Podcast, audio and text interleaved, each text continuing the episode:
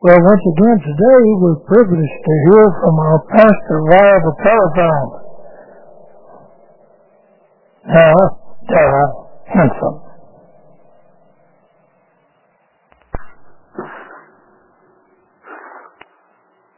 Well, good afternoon to all of you. You can. We have a little group of six here again uh, today. It's been raining a little this morning and the wind blowing. I think the deer and the turkeys have all gone and hid from this wind. but I hear from what George said, it's cold down there as well. Not too cold right here right now, but the wind's blowing. Anyway, let's get uh, back into Isaiah today. And we've been going through some burdens, starting back with Babylon and going through Moab and so on. And here he's just giving a chapter or so to different entities representing different sections of the world's population and what will happen to them here in the end time. I don't uh, plan on spending a whole lot of time on each one of these. Uh, they are, in essence, the judgment of God on different people, starting with Babylon, which represents America today as the leader of the Babylonian system, which is Satan's system. But Israel, particularly Ephraim, this country, and Manasseh and Britain, and the other nations of Israel, should never have been put in the position or put themselves in the position of being the leaders of Satan's system. But that's what we have become in every way, militarily, socially, culturally, um, just a symbol of Satan's system, which we export all over the world, as I've said. And America has been looked up to as the leader of the world, but God has looked down upon us because we're the leaders of Satan's world. And that does not fit well with him. Then he starts into some burdens or uh, things said against other peoples. Uh, we just covered last week uh, Moab, and in that sense, Ammon, uh, the sister of family, and even Esau would be included with them, and is in Daniel 11 as we saw those three together. And there comes a time when their punishment is end, and even the Assyrian passes over them and doesn't give them further punishment at that time. But today we came down to 17, uh, which is the burden of Damascus. Now, Damascus, I take to mean essentially the Arab world. We may or may not be right about that, but as you'll recall history, Abraham uh, had his wife Sarah die, and then he married Keturah, and hence came Ishmael, a wild ass of a man, it is said in the Bible, and Keturah had quite a few children. So uh, those turned out apparently to be essentially the Arab peoples. So that may bleed over a little bit here and there. The Bible doesn't give a complete description. And kind of what we have to do is look at a little bit of history that's given and then uh, kind of extrapolate that to include the nations of today and where those might be uh, located. Same with locating the U.S. as Babylon.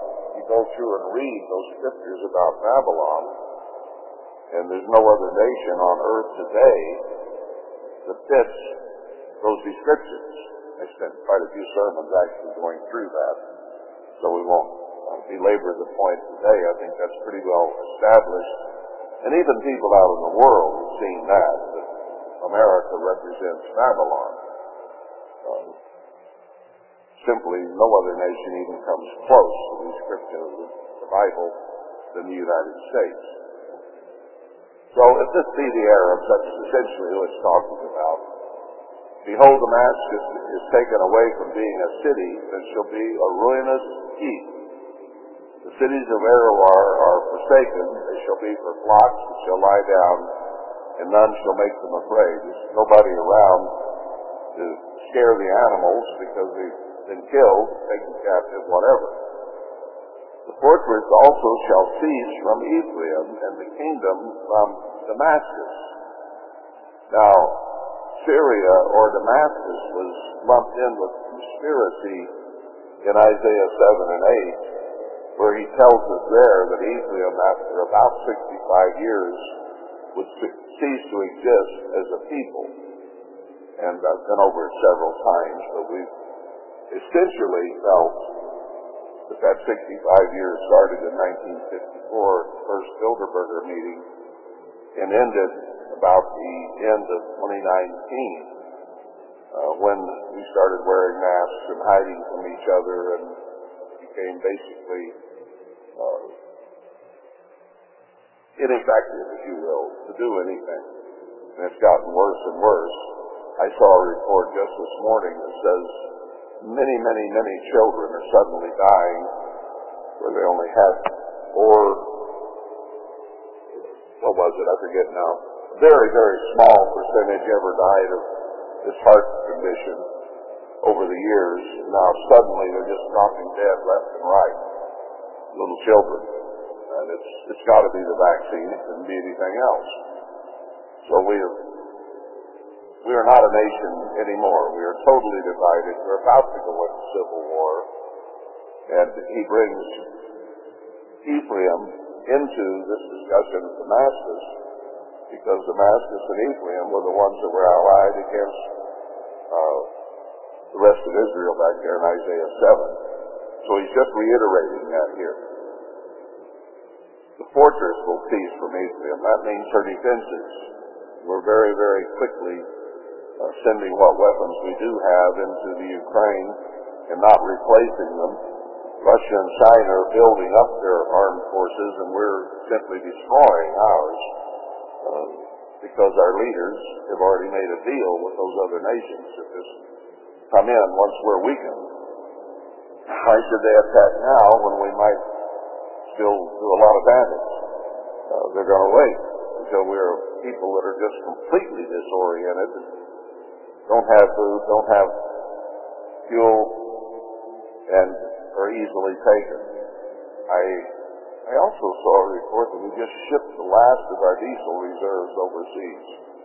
And they're expecting now within 14 to 24 days, depending on who you read, being out of diesel.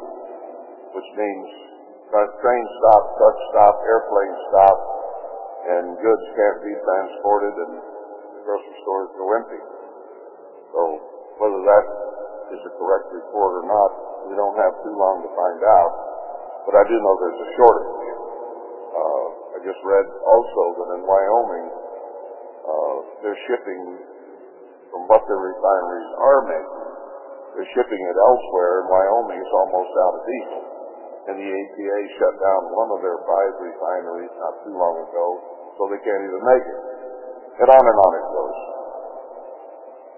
So we do not have fortresses anymore. They're ceasing and the kingdom from Damascus and the remnant of Syria.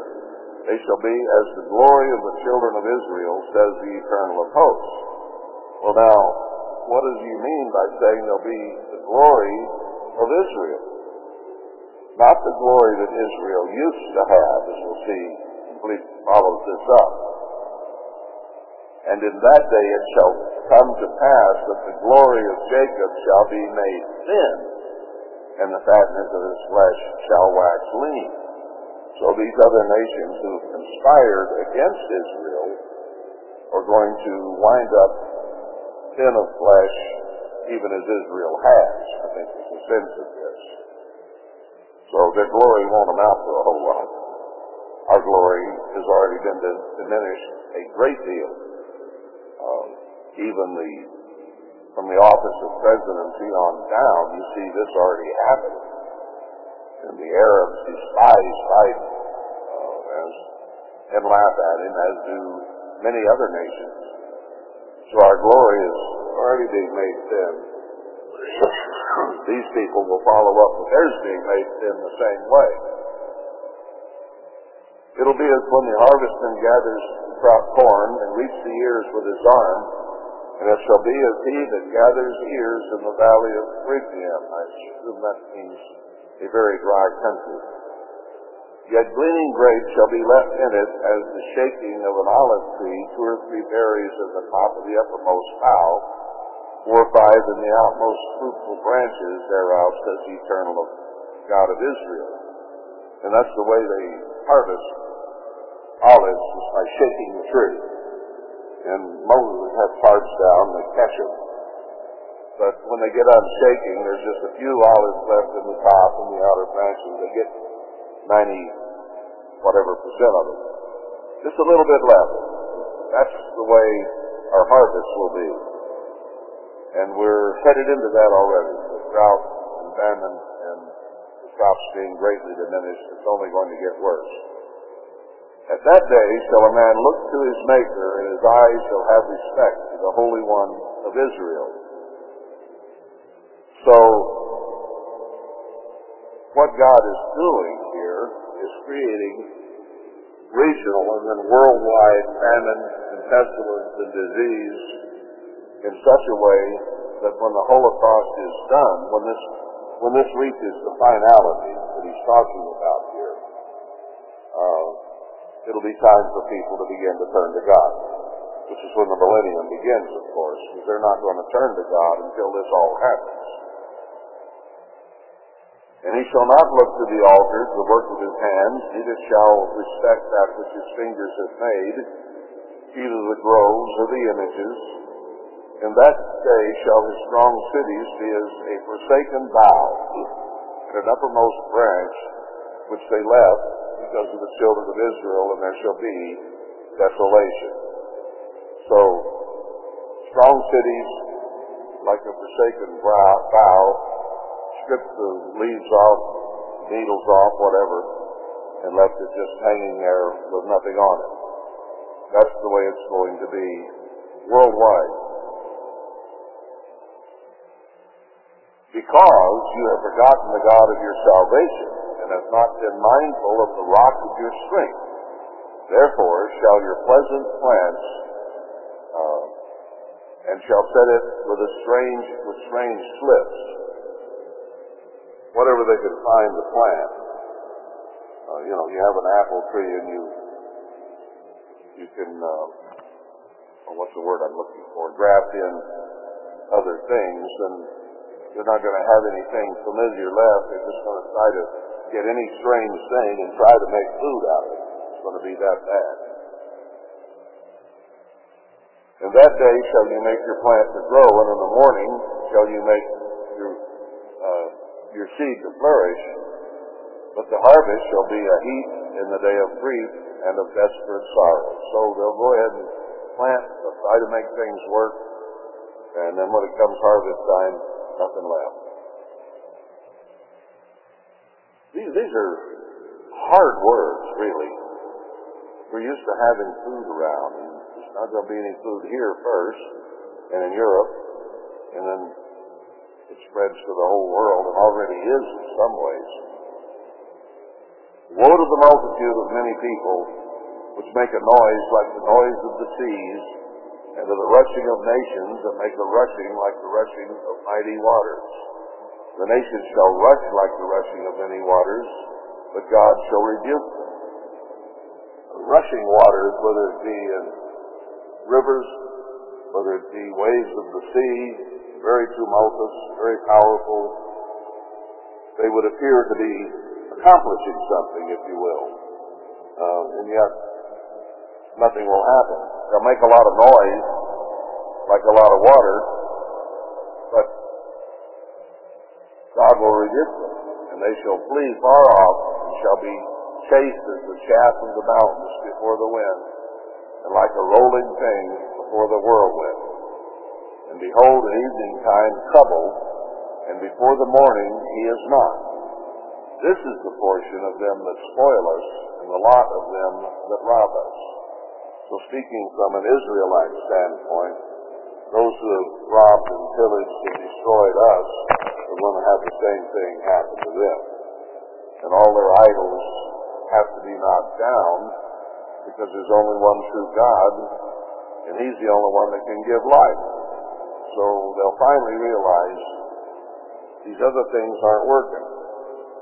We've got to try something different. Well, the Protestants have their false Jesus. He's not Jesus at all. He didn't have long hair.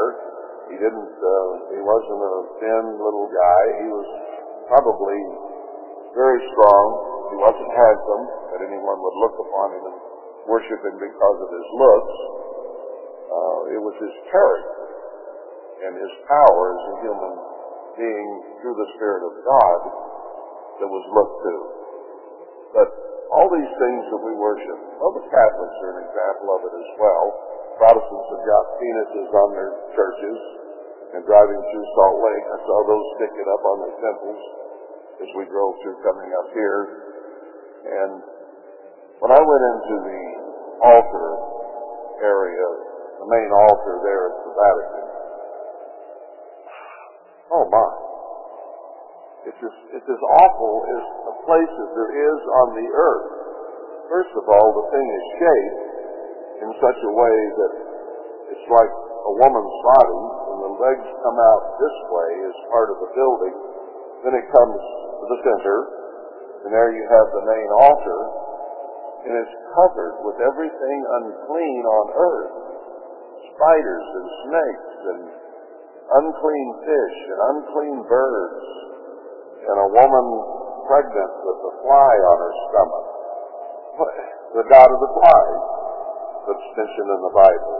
Uh, when Satan started the Catholic Church with Simon Magus, it wasn't the true Peter, the apostle, but it was Simon, whom Peter said, told to go to hell with his money, essentially there in Acts.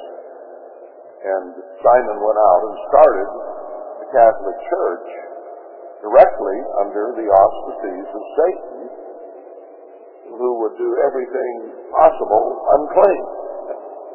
And there you've got the statue of the Black Peter that everybody kisses. And I looked at that toe that they kiss, and it's worn way down. It's been kissed so much. Wonder what that does with COVID. But they worship those things, basically. The Virgin Mary, she didn't stay virgin very long. She had a bunch of kids. God did something with her that was important. And here you have people putting the Virgin, so-called Mary, almost above Jesus, certainly above God. And she's become very much the central part of the Catholic Church. And the, that's not in the book. God didn't say to do that. That's just what they do because Satan did it that way. And he wanted to take the focus off the Father and the Son to a great degree and put it on Mary because that is not where the source of power was. So they worshiped a uh, an idol, really, because the Virgin Mary isn't in heaven. Uh, she didn't stay a virgin very long, and then she died. She's in the grave awaiting the resurrection. So these people are going to begin to realize that all these things that they've put ahead of God, and the Pope even calls himself the vicar of Christ. The one in place of Christ is what it means. So the Pope supposedly has more power than Jesus. And you can't put anybody in place of Jesus. You just can't do it. And the Protestants have put this little queer looking guy with the long hair in to replace the true Jesus, is what they've done. So all of that's going away. And when they get this hungry, they'll begin to think, where's the true God? you know, where, where's he? I, I need to find something besides these idols I've been worshiping. So God has something always in mind to turn people to Him when it's all said and done. What this sounds like is terrible times that it is, but it's what it's going to take for people to begin to give up their idols and to serve the true God. Then he goes on, after saying it's going to be trouble morning and night, chapter 18, Woe to the land shadowing with wings, which is beyond the rivers of Ethiopia. Now, this, I think, is speaking essentially of Israel again, uh, because the land shadowing with wings, when you know where the true Jerusalem is, there's a landform there of a wing on either side with a dip in the middle, like where the head of an eagle goes down. You've probably looked it up on Google Earth. I have, and it's very clear that it looks like the shape of a bird. It's not perfect. I mean, it's a geological form, but it's close enough you can recognize that's what it's talking about. So it's woe to the land shadowed with wings, which is Jerusalem, which is beyond the rivers of Ethiopia. Now, I don't know that I know how to determine where Ethiopia was when this was written because we're talking about the promised land, essentially of Utah northern Arizona here. And it says uh, Ethiopia. Ethiopia in Hebrew is burnt face. And that could be some of the volcanic land around the area where the promised land was because you drive around northern Arizona and Utah and some of these, man, there's volcanic activity everywhere. So Ethiopia was somewhere in that mix and was named burnt face. The sin's ambassadors by the sea, even vessels of bulrushes upon the waters. And when this was written, there were seas connecting uh, Utah with the ocean. Right there in Bryce Canyon, they have a sign that shows seaways going all the way up to Canada. And there's a Phoenician warship they've unearthed down by the Salton Sea in California. So the Gulf of California came on up, and what they call the Great Basin they've identified as having this uh, ocean all the way up to Salt Lake and beyond. And east of here, uh, there's also an area that they say was seabed. So uh, you could go by ocean vessel all the way to the original Jerusalem. So it says, Go, you swift messengers, to a nation scattered and peeled, which is what we're going to be by then. To a people hit terrible from their beginning before now, hitherto. They were a great, powerful people before. A nation meted out and trodden down, whose land the rivers have spoiled. Now, right now, we are in the process of our rivers being spoiled by geoengineering, by weather control. Uh, the Mississippi River, you can barely get barges up and down it right now with half a load on it. And the Colorado River system is drying up, and they're saying that even by next year, there may be millions of people that are starting to go without water. Um, so the rivers are not spoiling it by flooding or by providing a lot of irrigation water. They're spoiling it by drying up, and people can't live there anymore. Tucson and Phoenix and Las Vegas and Los Angeles are going away because there's not going to be enough water to support them. His land the rivers have spoiled. I could have read this ten years ago and I wouldn't have gotten it as well. But today, Lake Mead and Lake Powell are almost gone. And it's easier to understand what he's saying here. All you inhabitants of the world and dwellers on the earth, see you when he lifts up an ensign on the mountains and when he blows a trumpet, listen. So what he's saying is what he's going to do to this nation ought to make people wake up and look around and realize if you disobey God, this is what happens to you. Your rivers dry up, your people die, they're conquered and taken into captivity. And pay attention, nations of the world. Then God lifts up an ensign in the mountains. Well, who is that? That's the Zerubbabel. Makes it very clear at the end of Haggai that he's raising up Zerubbabel as an ensign or a banner or a flag of his against the nations. So that's what this is referring to. And when he blows a trumpet, and what does the Bible say? It says, lift up your voice like a trumpet. So when from Mount Zion you start hearing someone God has set up blow his voice like a trumpet, says the world better listen.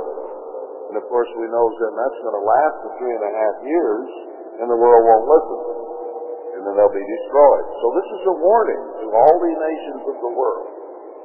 For so the Eternal said to me, I will take my rest, and I will consider in my dwelling place like a clear heat upon earth, and like a cloud of dew in the heat of harvest. So he's going to set these things in motion for destruction. He's going to sit back and watch it play out. Cloud of dew in the heat of harvest is not a good thing. It's hard to harvest when your crops have been wet overnight. Before the harvest, when the bud is perfect, and the sour grape is ripening in the flower, he shall both cut off the sprigs with pruning hooks, and take away and cut down the branches.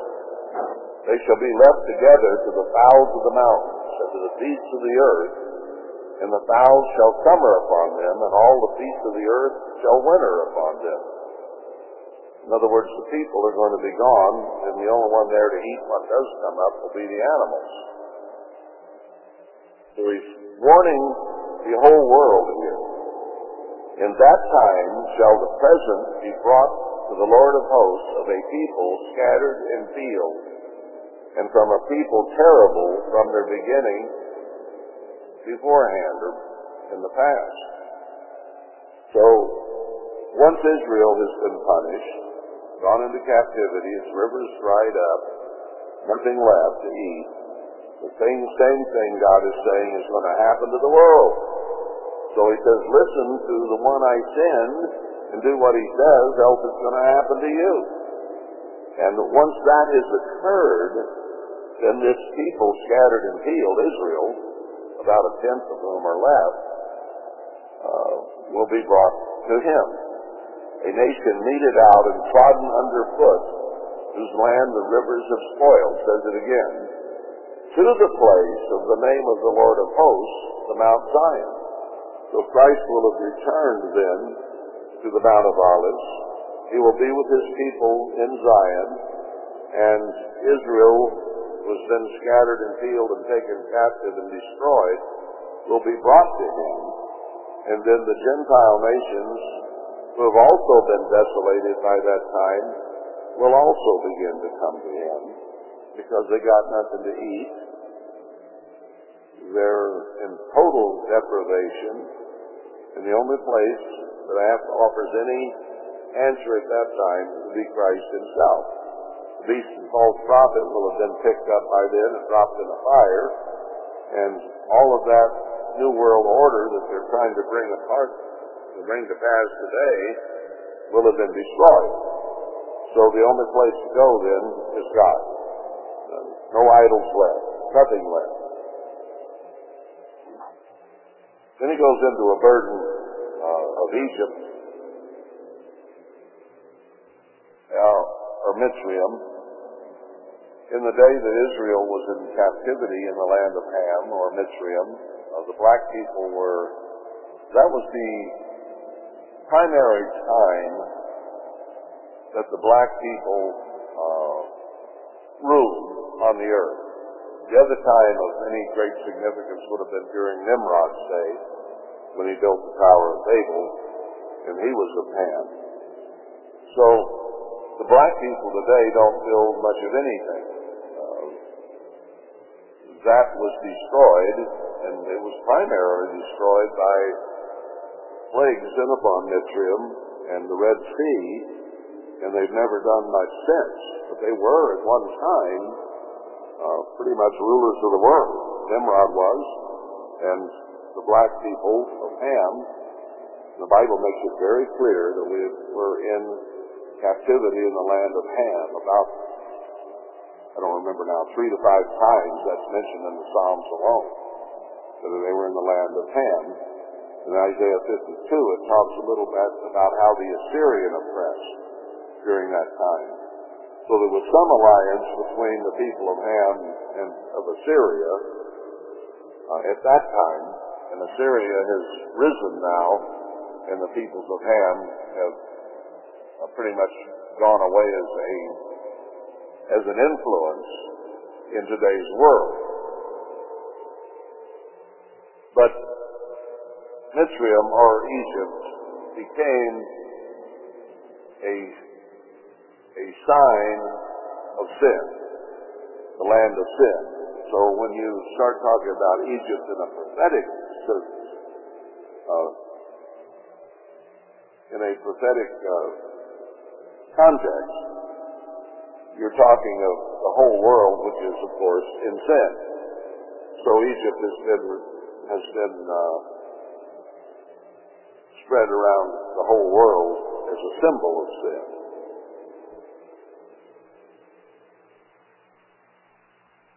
So this is a burden against really the world, satanic world of sin, as in a, in a modern day prophecy as opposed to a nation that had captivated Israel at that time. People, I wonder how many people there are in this nation and on earth who recognize that we were the slaves of the black people long before we took any black people in as slaves in this country. And that had happened thousands of years ago, and Hollywood doesn't know it. Or if they do, they certainly don't depict it that way. Anytime you talk about the Assyrians, I mean the Egyptians, they got white people there. But the Bible makes it clear they were black people. And they were already in Jerusalem when Abraham got there, Canaanite. So they had their time of glory, and now they become a symbol of sin as the whole world. So here he's making a a prophecy against really the inhabitants of the earth. Behold, the Lord rides upon a swift cloud and shall come into the world, if you will. And the idols of the world shall be moved at his presence, and the heart of the world shall melt in the midst of it. I'm substituting that because it is a type. Um, and that's who he's addressing this to, really, is all the nations of the earth. And I will set the world against the world, nation against nation, kingdom against kingdom, I said there in Matthew 24. And then it gets worse from there. Because even the beast, when it is at its greatest height of glory, will still have feet of iron and miry clay, barely able to hold together to walk and do anything. So it will be a shaky alliance at best. How well, really, do you expect the Arabs, the Russians, and the Chinese to get along? Uh, in fact, the Arabs just said, I guess yesterday, that they were looking now to China, their reliable trade partner. Now, if you read between the lines on that, if China is now their reliable trade partner, we are their unreliable ex-trade partner. They're making that comparison, really. And that means the petrodollar is an end. And they will not be using dollars to buy oil anymore. And we've been saying for years, when the petrodollar is gone, America is gone. The U.S. dollar will go to zero value. That will be happening now very shortly. We've always bombed any nation who tried to get away from the U.S. dollar and sell oil any other way. But how are we going to bomb Russia and China and Saudi Arabia all at once, take on the whole world? We're trying to do that. We're over there right now in Ukraine trying to goad those nations to come and destroy it. That's the thinking of the people in Washington, the Pentagon, and in the White House, and of the people who control them as the big bankers. They want a big war, and they want the United States destroyed. So not only are they working at getting that war started, they're, they're working at weakening us for the take. So that's what's going on. But the Egyptians will be against the Egyptians. And they shall fight every one against his brother, and every one against his neighbor, city against city, and kingdom against kingdom. So this is talking about a worldwide situation. And the spirit of the world shall fall, fail in the midst thereof, and I will destroy the counsel thereof, and they shall seek to the idols, and to the charmers, and to them that have familiar spirits, and to the wizards. So they're going to seek satanic, demonic uh, guidance. And many of those in Hollywood, in Washington, uh, in the banking world, now are openly Luciferians. They're already seeking Satan and demons to for their hope, their guidance, their leadership. That's the wrong place to seek. And that will be destroyed. And the whole world will I give over into the hand of a cruel Lord, and a fierce king shall rule over them, says the eternal, the Lord of hosts. So they're promising that everyone will not have, won't own anything, but they'll be happy. Because they'll be getting a government ship that gets refilled every month so that they can eat. And they're promising us happiness. That's like pouring water down your shirt and telling you it's raining. It's not going to be like they're putting it out there to be. People won't be happy. They'll have cruel leadership. But what else do you expect when Satan is the ruler of this world and these people are seeking demons and seeking him to be their leaders? Well, Satan is cruel and angry and wants all mankind dead, including God. So, yeah, they're going to have fierce, cruel leaders. That the waters shall fail from the sea, and the rivers shall be wasted and dried up, and they shall turn the rivers far away, and the brooks of defense shall be emptied and dried up, and reeds and flags shall wither. Now that's an interesting statement there. They shall turn the rivers far away. Now, did God here predict control of the weather thousands of years ago here for the end time? Because that's what they're doing, is turning the rivers far away. So the water's not coming down anymore. Um, God knew exactly what they'd do a long time ago. The reeds and flags shall wither. Well, when the water stops, the things that grow near water dry up. So they're doing this, it says. They shall turn. It isn't an act of nature. It isn't an act of God. It's the cruel leaders who are doing this. And it's happening as we sit here and speak of it today. Oh, how I love God. That He would tell us these things and we could understand it today when it, we read it years ago and we knew it was coming. Now we're sitting here reading it today and it is upon us. Go look at Lake Mead. Go look at Lake Powell. And it's obvious today it's happening and you and I already know it. But the rest of the world doesn't understand where it's headed.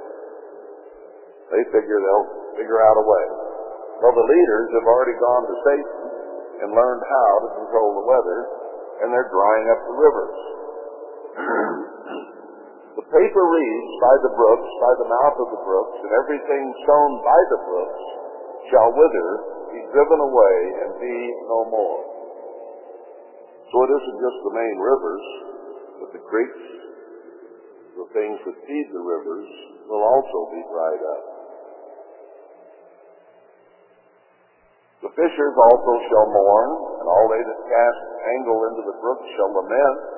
I read an article just recently and saw pictures of great big piles of salmon up in British Columbia where there's not enough water for them to go spawn, and the water that is there is so low in volume it's too warm for them, so they're just piling up and rotting in warm water. Doesn't that sound like this? Uh, they just shut down the king crab season in, uh, in the Bering Sea off Alaska because the they diminished by 90%. Aren't any king crabs out there for them to fish? So pretty soon, they've had a deal on TV about that for a lot of years now, about these boats that go out the Bering Sea. And, well, they're not going out there this year. And if they did, there wouldn't be anything for them to catch. So there's one TV program that's probably going to go away. there's nothing to catch anymore. Will sit the harbor. They that cast angle into the brook shall lament, and they that spread nets upon the waters shall languish. How much of this is Fukushima? I don't know. Moreover, they that work in fine flax and they that weave networks shall be confounded. So there's not going to be cotton and other materials, silk, to make the clothes anymore. And they shall be broken and the purposes thereof, all that make sluices and ponds for fish. I wonder if when this was written they were already growing fish in artificial ponds. I, I can't imagine it in a way because there was such abundance back then. But we've depleted it now to the point that not all you can get is farm fish anymore. And they feed them some nasty stuff watch any documentaries. That fish is not worth eating. So they make sluices and ponds for fish. That's today. Surely the princes of Zoan are fools. The counsel of the wise counselors of Pharaoh is become brutish. So the leadership of the world here represented by Pharaoh. How say you to Pharaoh, I am the son of the wise, the son of ancient kings? When you've got stuff falling apart all around you, how are you going to stand up and say, I'm the son of kings? And people will say, yeah, well, that ain't doing you no good.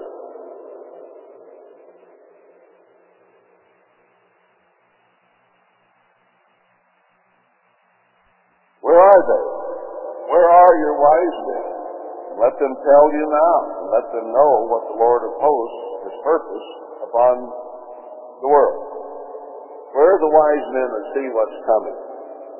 The people who consider themselves wise and elite are the ones that are tearing it all down, and God knows ahead of time that's going to happen. He knows Satan pretty well. The princes of Zoan are become fools. The princes of Top are deceived. They have also seduced the whole world. Even they that are the stay of the tribes thereof. The leaders, the strong of the tribes of the nations are deceived. The Eternal has mingled a perverse spirit in the midst thereof, and they have caused Egypt to err in every work thereof, as a drunken man staggers in his vomit.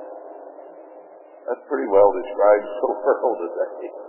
Everything is upside down, backward, falling apart, like a drunk staggering around, throwing up everywhere he walks. There's nothing that's working much anymore. Neither shall there be any work for the world, which the head or tail, branch or rush may do. I read just this morning that Elon Musk, who just bought Twitter, is laying off thousands of people. and other corporations are laying off thousands and thousands of people. The tech world is going the same direction it went in 2008, and there won't be jobs. How are you going to have jobs? Look, look, look at Europe today. They've shut the gas down. The coal is being shut off. The factories don't have enough fuel to manufacture anything. So, no jobs. No work for the world. Which the head or the tail or brush may do. No jobs. In that day, the world will be like women, and it shall be afraid and fear because of the shaking of the hand of the Lord of hosts, which he shakes over it. Not that women are bad, that's not what he's saying, but women are very, very concerned about security. They're concerned about where the next paycheck's coming from and how do I feed my kids. And they fear. And it's the man's job to make sure that their fear is taken away by providing them security in the things that they need in order to take care of their families. The women shouldn't be warriors in that sense. They're put there to take care of the family, to take care of the children, while the man goes out and makes a living. And therefore, man being as he is, is not as fearful overall in that sense as women are. So frequently in the Bible, uh, God refers to men as being like women, uh, afraid to do anything, afraid to lead, afraid to go, afraid to do.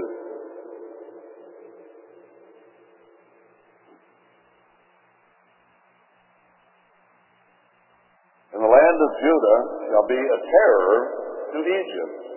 Everyone that makes mention thereof shall be afraid in himself because of the counsel of the eternal of hosts which he has determined against it. Now, that is a reference to the church. That's a reference to Zerubbabel as an ensign against the nations, the two witnesses, who will come and tell them what is going to happen to the whole world. And they're going to fear spiritual Judah. Physical Judah is going to be destroyed along with the other nations of Israel. So this can only be referring to spiritual Israel, which will have the backing of God and will tell the world what is going to happen and will be sending plagues even as they speak. Because they'll go to one city and tell them what God is going to do to them if they don't repent, and then they're going to have an example of it by turning the water to blood or whatever of the plagues of Egypt they decide to bring upon them. You'll have lice. Okay? Then they'll have life. So they're going to back up what they're saying, and the whole world is going to have a witness of what is about to happen to them all if they don't listen to the message coming from Mount Zion. So that's what this is talking about.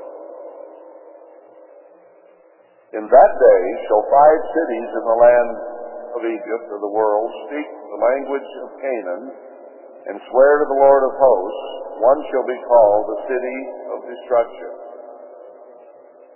The language of Canaan is ungodly, and they'll speak ungodly words with ungodly languages, and the city will be called a city of destruction, because it's going to be destroyed. In that day shall there be an altar to the eternal in the midst of the land of the world, and a pillar at the border thereof to the eternal. So when this destruction comes, they'll start waking up and make an altar to God finally. But boy, what it's going to take to get there. And it shall be a, for a sign and for a witness to the eternal of hosts in the land of the world. For they shall cry to the eternal because of the oppressors, and he shall send them a Savior and a great one, and he shall deliver them. That can be none other than Christ himself, who's the only one that can deliver from this destruction that's coming. So this is at the end of it. And the Lord shall be known to Egypt, and the Egyptians shall know the Lord in that day, and shall do sacrifice and oblation. Yes, they shall bow a vow to the eternal and actually perform it. So, you see, God wins in the long run. Right now, nobody pays attention to God in the world, hardly at all. And when he gets done with what he's about to do, by drying it all up, having the rivers go away, having the food stopped, and then they're going to say, wait a minute. Our leaders have been cast into a lake of fire. The Catholic Church is gone, and this new religion they're building is as a combination of Islam and Christian through the Pope and others. This new world religion is going to go away, and their leaders will have gone away. Their food will have gone away, and then they're going to start turning to God. And the Eternal shall smite Egypt, and he shall smite and heal it. So he tells you right here, I'll smite it first, then I'll heal it. He's talking about the whole world here. And they shall return even to the eternal, and he shall be entreated of them, and shall heal them. So when they come finally, without vanity, without ego, without pomposity, and say, God in heaven, please deliver us. Save us from ourselves and the devil, and he will heal. What a wonderful God. In that day shall there be a highway out of this world to Assyria, and the Assyrians shall come into Egypt, and the Egyptians into Assyria, and the Egyptians shall serve with the Assyrians. In that day shall Israel be the third with Egypt and with Assyria, even a blessing in the midst of the land. So, those nations who are against each other today and hate each other and are having wars and rumors of wars are all going to repent. They're going to give up their grudges, their hate, their racism, and all these things that make life unbearable in the world today are going to go away. Even in our own land. We've tried now for decades and decades to get of racism, get rid of racism, and it's still there just as much as it ever was. It's underground a little bit. You don't say it the way it used to be said, but it's still there. And the different races despise one another underneath, and they feel under the gun and hated, and they're. It's turning, you know. Used to, we had this racism against black people. Now it's turning to where the enemy is a white man and being despised. So, even Britain has said that only I said this before, only women and people of a different race can be pilots in the Royal Air Force from henceforth. White men cannot be there. Now that shows how deep the prejudice is going of all the nations of the world against Israel. That's what that amounts to. And the first ones that are going to be destroyed are America, Canada, Australia, and Western Europe. Basically, wherever Israel is, we're going to be the first to go down. And then the times of the Gentile will be upon us, and they will take over because we will either be dead or in slavery. One of the two. But then when God is done with his destruction of all the nations, there'll be peace. A third, Israel was with the other nations of the world and with Assyria, who's been strong here at the end, even a blessing in the midst of the land. Can you imagine all these peoples, all these races, being a blessing in the midst of the land? The God we worship is capable of producing that. Whom the eternal of hosts shall bless, saying, Bless the Egypt my people, and Assyria the work of my hands, and Israel my inheritance. So essentially all the world at that time will turn to God, worship God, and He will rule the earth in mercy and in love and in peace, and everybody will have security, food, no disease.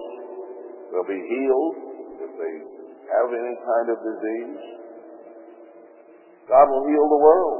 He'll give the world everything it needs, and we'll have a thousand years of peace. And that is what is in process right now.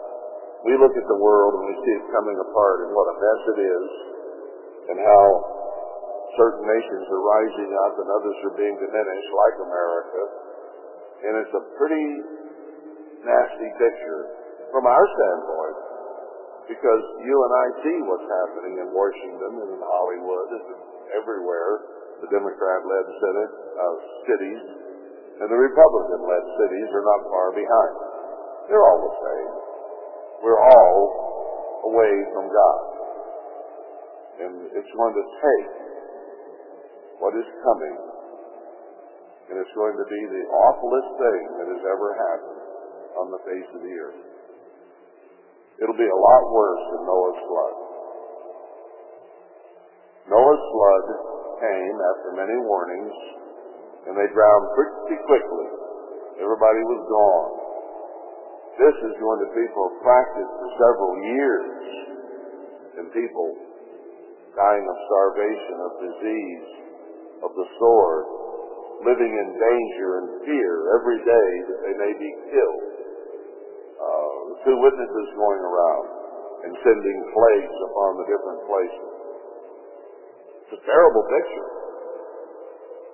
But God knows that's what it's going to take for people to give up their gods, their pride, their ego, their vanity, and live together and dwell in peace. That's what it's going to take. And there's nothing short of this that could ever accomplish it. Nothing. It's going to take this from God for that to happen. And I am so thankful that you and I understand that this is what it's going to take, and we understand the ultimate outcome, which gives us hope and security now that if we serve God, we'll be protected through this and be part of that warning that goes out to the world that they need to repent. So we'll be on God's good side at that point. We haven't been on His good side now for the last three decades or more because of our own weakness in worshiping. Lackadaisical, not much zeal, going through the motions, not on fire for God's purpose. But if anything should build fire in us, it is knowing ahead of time that the things we're reading here today are coming upon first us and in the world, and that we have a way out of it and a place of safety in Zion if we will simply obey God and be accounted worthy to escape all these things that are coming on the world, as Isaiah 24 clearly says. So we have a vast advantage over the rest of the world, not because we're special, but because God took the weak and the base and said, I will make them something that the world can look to for leadership. The world needs that. They need the leadership to look to under God. So he's taken that which isn't anything and he's going to turn it by his Spirit into power and strength and blessing for the whole world. And that's the reason he's called you and me, not because we're important or elite or uh, intelligent or anything else. Because what is he going to do to the world? The world is going to be brought to a point of abject weakness, where there's nothing left but a few starving people. And he is going to turn them into a blessing with the help of those that he's helped ahead of time. What a beautiful picture that is, and what an opportunity for us. Not because we're anything, because God, because God can make us into something and use us as an example so that He can make the world into something as well. So there were all his children worshiping him and being blessed by him. So what is coming on this nation and is upon us and is getting worse day by day, and what has been coming upon the world is ultimately a blessing from God because it turns people around. It straightens them out. It gets them turning to God. And that's always a good thing. That's never a bad thing when people turn to God. And He's called you and me to help turn the rest of the world to God. What an incredible honor that is for each and every one of us to be a part of that. And to help usher in the kingdom of God, if you will. Uh, wow. These are powerful chapters here showing what's going to happen and showing that we can be a part of causing all racism to go away, all animosity to go away, and everybody to live together as brothers in peace. What a day to look forward to. But we got an awful lot of sorrow and grief and suffering and death in order for that to actually happen. What it's going to take. And God knew that way ahead of time. And hasn't He worked that way? When Israel would obey Him, they got blessed. When they disobey Him, they got cursed and taken into captivity. So it's the tool He's always used to turn Israel around in the past. And it's the tool He's going to use here at the end to turn Israel around, actually first. And then the nations who've conquered Israel will then be destroyed. And He will use this to again turn people to Him. And this is the finality. This is the last time. It's the worst time, but it's also the last time. And people are going to accept the Father and the Son and the bride of Christ as their leaders and live in peace and prosperity. And this is only a few years away. Just a very few years away. I think less than ten. And this is all going to be finished. It might be wrong, I've guessed wrong on timing before we all have. Uh, the way it's going now, it's not something we're saying, well, this could happen, but there are no signs of it. The leaves are on the trees today. It's here. And it's becoming more realistic and real every day. So now's the time for us to be sure we're turned to God because we've got to be an example to the world of how they need to turn to God. Enough said for today.